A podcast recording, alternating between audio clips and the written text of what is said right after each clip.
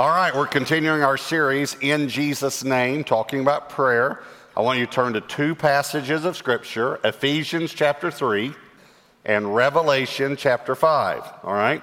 Ephesians chapter 3. Now, here's how you remember where Ephesians is Galatians, Ephesians, Philippians, Colossians, General Electric Power Company. Never mind. All right. Open to Ephesians 3, put a marker at Revelation 5.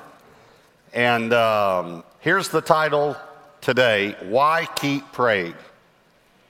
Why Keep Praying? Uh, I heard about a little boy that uh, went to his dad and said, I want a little brother. And his dad said, Well, you ought to pray about that. And so he prayed for one month, nothing happened. Prayed for two months, nothing happened. Prayed for three months, Nothing happened. And so uh, he just quit praying.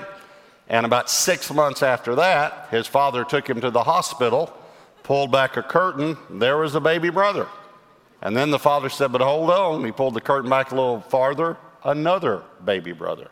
Pulled it back a little farther, another baby brother. He said, Now, aren't you glad you prayed? He said, Yes, but aren't you glad I stopped after three months? So I'm asking you, why keep praying? When we don't see results, why keep praying? Now, I want to ask you a, a question before we get into the points and read the scripture and things like that. First of all, the first question I want you to answer, the next few questions I don't want you to answer, I want you just to think about them, all right? Here's the first question Does God have all power? Yes, all right? Now, for Him to release that power, do we need to pray? Now, hold on before you don't answer the question. Think about some of these. Do we bother God enough to get Him to finally release power in prayer? Is that what prayer is? Some people think it actually is because Luke 18, Jesus tells about an unjust judge, that he was bothered, so he did something. I just want you to understand, I understand the principle of the story but God is not an unjust judge. so, does prayer bother God? If we bother Him enough, will He do something? Um, when we pray, are we trying to talk God into it? Does God require a certain amount of prayer for certain situations? Do we earn answers to our prayers? So let's talk about it, all right? Here's number one God has deposited his power in us. This is extremely important to understand. God has deposited his power in us. When you understand this about prayer, you will become a person of prayer, and it will help you to understand how and why we pray and why we keep praying. Now, before we read Ephesians 3, let me tell you two other verses. Luke 24, verse 49. Behold, I send the promise of my Father upon you, but tarry in the city of Jerusalem until you are endued with power from on high. Until you receive power. You receive power from on high. Acts 1 8, but you shall receive power. You shall receive power when the Holy Spirit comes upon you. You are going to have power deposited in you. Now, we're going to read a verse in Ephesians 3 in just a moment. Let me quote part of it and see if you've ever heard this. God is able to do exceedingly abundantly above all that we could ask or think. How many of you have heard that verse before? Can I see your hands? Okay. Now, I asked three pastors on our staff to tell me what the rest of the verse says. None of them could. They are on administrative leave. I want you to be honest, be honest, because it'll be the majority. How many of you, now don't look at your Bibles, okay? Don't cheat. You're in church. Don't look at your Bible. How many of you don't know what the rest of the verse is? Be honest. Can I see your hands? Most of you. All right. How many of you know what the rest of the verse is? Because okay, you might want to apply. We have some openings here uh, try. All right. Here it is, Ephesians 3:20. Now to him who is able to do exceedingly abundantly above all that we ask or think according to the power that works in us or that resides in us. Now, we're going to get to that last phrase in a moment. I just want you to know, though, that uh, this is a verse that is amazing grammatically. It is amazing how the Holy Spirit structured this verse. I want you to think about this. It says, To him who is able to do exceedingly abundantly above all that we could ask or think. You have to understand that he could have left out the three adverbs, exceedingly abundantly above. He could have left those three out, and the verse meant the same. Now, to him who is able to do all that we ask or think. What is all? All is all. Now, to him who is able to do all, but apparently, the Holy Spirit didn't think that that described the Godhead adequately, so he puts the word above in front of the word all. Now, to him who is able to do above all, how do you even, how do you even do that? To him who is able to do above all. And then the Holy Spirit thought, well, that, that really doesn't do it either. To him who is able to do abundantly above all that we could ask or think. And then he thought, well, that really doesn't describe the Father either. To him who is able to do exceedingly, abundantly, above all that we could ask or think. It's a pretty amazing verse when you think about it, isn't it? Okay, but uh, let me say it this way Is God able to do exceedingly abundantly above all that we ask or think? Is he? Okay, here's my next question then. Then why doesn't he? I mean, in my life, in this situation I'm going through, in my marriage, in my family. If God is able, He's able, why doesn't He? That last phrase tells us according to the power that works in us. Another way to say that is that resides in us. According to the power that He has deposited in us. This word according um, is the Greek word kata. Uh, it actually means, uh, it denotes measurement. It, it, means to measure out, to measure out. Uh, one definition means to de- denotes uh, distribution.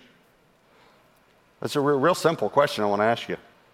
How much of God's power are you measuring out to your family? How much of God's power are you distributing to the situation that you need God to work in right now? Is it possible that God's already done his part and deposited his power in us, and now we measure it out or distribute it? Have you ever thought about that? Let me say it another way, and this, this is going to shock you what I'm about to say. God's unlimited power is limited to our prayers. God has all power, but his unlimited power is limited in my life by my prayer. It depends am I going to distribute it? Am I going to measure it out to my family, to my situation? And here's point number two we must release his power through prayer. We must release the power of God through prayer. He has deposited His power in me, and we release that power through prayer. Now, I'm going to read you, we'll get to Revelation 5 in a moment, but I want to read you a, a scripture about this power, and I want to use the analogy that Jesus uses. He uses the analogy of the river. And I want you to think about how wide your river is. Is it a gushing river or is it a trickle? Uh, John 7, verses 37 through 39. On the last day, that's the last day of a feast, and I'll tell you about the feast in a moment. On the last day, that great day of the feast, Jesus stood and cried out, saying, If anyone thirsts, let him come to me and drink. He who believes in me, as the scripture has said, out of his heart will flow rivers of living water. Rivers.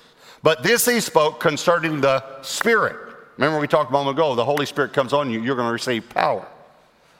This he spoke concerning the Spirit, whom those believing in him would receive, for the Holy Spirit was not yet given because Jesus was not yet glorified. Okay, here, here's what happens this is an eight day feast in Jerusalem. And for seven days, they prayed for living water. Living water. It's based on two principles, two uh, prophecies in the Old Testament one occurrence and one prophecy, okay? Let me say it that way. Um, if you remember when the children of Israel were going through the wilderness, Moses spoke to the rock one time, he struck the rock one time. Actually, God told him to speak and he struck it. So, but the point is, water came out of the rock, and they always refer to that as living water. Zechariah 14 8 prophesies that God's going to flow living water out of Jerusalem again. So they gathered in Jerusalem for an eight day feast. For seven days, they prayed for living water from heaven. Living water. On the eighth day, they prayed for rain. Now, it's not wrong to pray for rain. As a matter of fact, we need to keep praying for rain in Texas and in the South right now. We need to keep praying for rain. But it was wrong the way they did it. Because what they did, in essence, was we're going to pray for living water, but if we can't get living water, we'll just take natural water. And it was such a religious show that they went through. Even at this feast, many of them um, got drunk, and many of them um, uh, committed immoral acts at this feast. And they're praying for living water for seven days. On the eighth day, they're going to pray for rain.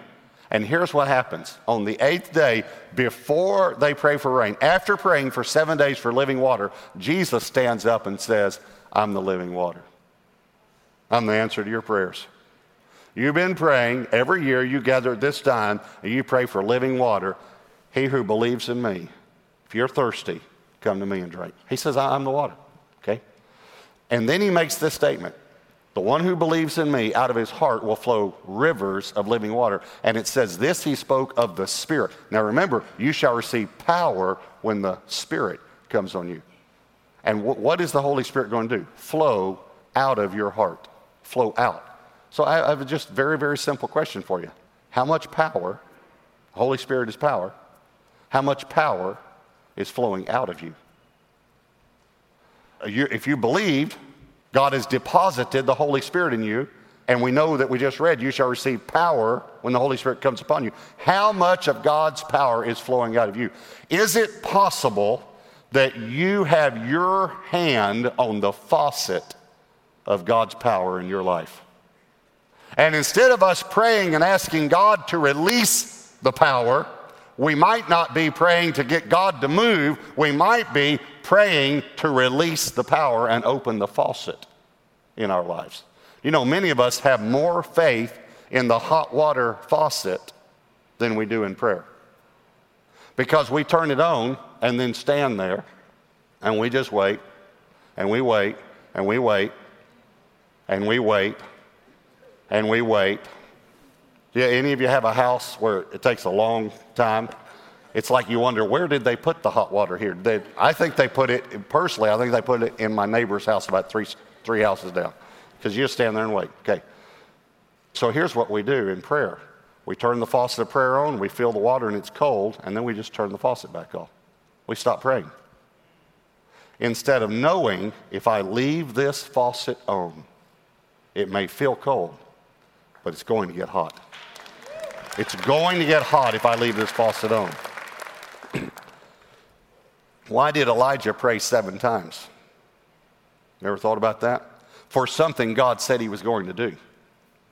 God already said he was going to, it was going to rain, but he prayed seven times. Was he releasing power to fulfill the word of God in his own life? Why did Daniel pray 21 days? Uh, I, we'll get to Revelation 5 in a moment, but let me read that to you. Daniel 10, verses 2 and 3. It says, In those days, I, Daniel, was mourning three full weeks. Now, by the way, do you know why he was mourning? Because he was trying to eat right and exercise. he was on a fast. Verse 3 I ate no pleasant food. Anyone relate? No meat or wine came into my mouth, nor did I anoint myself at all till three whole weeks were fulfilled. He didn't take a bath. The people around him were mourning also. Verse 12 Then he, this is an angel that visited him, said to me, Do not fear, Daniel, for from the first day that you set your heart to understand and to humble yourself before God, your words, we could say prayers, were heard. And I've come because of your words, because of your prayers. But the prince of the kingdom of Persia withstood me 21 days. And behold, Michael, one of the chief princes, came to help, for I had been left alone there with the kings of Persia. Okay, here, here's what he said The first day you prayed, I left heaven with your answer. I left heaven with your answer. But there's a war in the heavenlies. But because you kept praying, I was able to get through. We know that there's a war in heavenly places, in spirit, there's spiritual wickedness in high places, and we don't wrestle against flesh and blood. We know that. We wrestle and we pray and we release the power of God to be able to bring the answer to our prayer. But I want you to understand something. The prayer, the answer is sent the first day you pray. What if Daniel had stopped praying after 20 days? I wonder how many of us stop praying. See, think about this way how much of the work of salvation has been done? Let me, let me just let you know all of it. Now, it may not be done in your life because you have to receive it. But everything that God needs to do or needed to be done has been done. Jesus is never going to die on the cross again. He's, it's complete, it is finished, right? It's done. But we have to do something now. I'm just wondering this, what you're praying about, has it already been done in the heavenlies? But we need to move it from heaven to earth. Uh, Ephesians tells us that we have been blessed with every spiritual blessing in the heavenly places. Let, let, me just ask you this How many spiritual blessings have you been blessed with? All of them, every one of them. Well, why don't you see it in your life? Because you have to move it from heaven to earth. See? The work has been done, but it depends on what we're going to do now, how we're going to respond to it. So we must release His power through our prayers. And here's number three God adds His fire, I put in parentheses, power, to our prayers. Now, this is an amazing truth in the Bible. Look at Revelation 5 because you're going you're gonna love to see this in your Bible. God adds His fire to our prayers. Revelation 5, look at verse 8. Now, when He, that's Jesus, had taken the scroll, the four living creatures and the 24 elders fell down before the Lamb, each having a harp and golden bowls full of incense, which are the prayers of the saints. Okay, now, according to this verse, what containers store your prayers? Bowls, right? Bowls full of incense, which are the prayers of the saints. Now, flip over maybe one page, Revelation chapter 8 maybe two in your Bible, Revelation 8, verse 1. When he opened the seventh seal, there was silence in heaven for about half an hour. This is the verse why many theologians believe there will be no women in heaven. I'm sorry. I'm sorry. I'm sorry. I'm sorry. I'm sorry. I'm sorry. Okay. okay. Here, here's the only reason I say that. I know half of you are mad at me now. I, I I don't mean it that way. Let me tell you the only reason I share that because when I was young and stupid as a preacher, I would say that from the pulpit, you know. And here's and one time after I said it, this little old lady came up and tugged on my coat and said, "There won't be any preachers there either." I, I I actually think that's better, all right? All right. Verse 2 And I saw the seven angels who stand before God, and to them were given seven trumpets. Then another angel, having a golden censer, came and stood at the altar. A golden censer. He was given much incense that he should offer it with the prayers of all the saints upon the golden altar which was before the throne. And the smoke of the incense with the prayers of the saints ascended before God from the angel's hand. Then, then the angel took the censer, filled it with fire from the altar, and threw it to the earth. It moved from heaven to earth, and there were noises, thunderings, lightnings, and earthquake. In other words, it affected earth when it got here. Okay, listen, here's what it's saying here there are these bowls, and when these bowls get full, and that incense goes up to the throne of God, there is an angel that his job is to add the fire from the altar, God's fire, to our prayers and throw them back down to the earth. This is the same fire that fell on Mount Carmel. This is the same fire that stood before Israel and the, and the people of Egypt when they came out of Egypt. This is the same fire that fell on the day of Pentecost. It's the fire and the power of God. So I have a very, very simple question for you How full are your bowls? You have a bowl that's for your family, and a bowl that's for your marriage, and a bowl that's for your work, and a bowl that's for your health, and all these bowls in heaven. How much prayer how much time have you spent in prayer praying over this area of your life? I mean, think about it. If you were able to see the bowls in heaven that you've been praying for your kids, or for your job, or for your business, or for your family, if you could see, how full would that bowl be?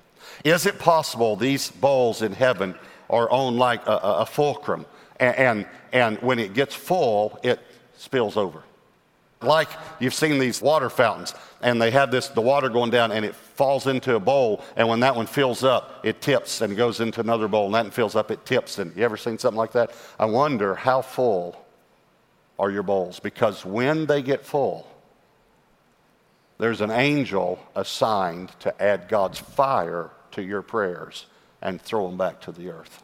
And it'll change what's happening on earth. I told you a few weeks ago about George Mueller praying 63 years for his friend. I told you last weekend about a woman uh, that prayed 42 years for her husband. Some of you heard the story about how my grandfather came to the Lord, some of you haven't. But there was a man that prayed for my grandfather for 40 years. There was a time in, in my grandfather's life when he worked for the Texas um, uh, Department of, of um, Transportation. His job was to put asphalt in potholes. That was his job. And for a season, he worked with a man named Ray Alexander. And Ray Alexander was a Christian, and he shared Christ with my grandfather, who did not know anything about the Lord. And one night, uh, one day, my grandfather said, I'd like to hear more about this. And so Ray said to him, Well, why don't you come over to my house after dinner and I'll, I'll share with you some more and show you some verses in the Bible. So my grandfather said, Okay. So that night after dinner, he got ready to go, and my father had just turned 16 and just gotten his driver's license. So he said to my grandfather, when my grandfather started to go, he said, Hey, where are you going? He said, I'm going to talk to a man at work about some things. And my father said, Can I drive you? He just wanted to drive. So my grandfather said, Yes, but you have to stay outside while we talk. So he drove him over there, and my grandfather went in, and my father went and sat on the steps of the front porch. And back in those days, no air conditioning, so the door was open, but the screen door was closed. And for the first time ever, at 16 years of age, my father heard the gospel.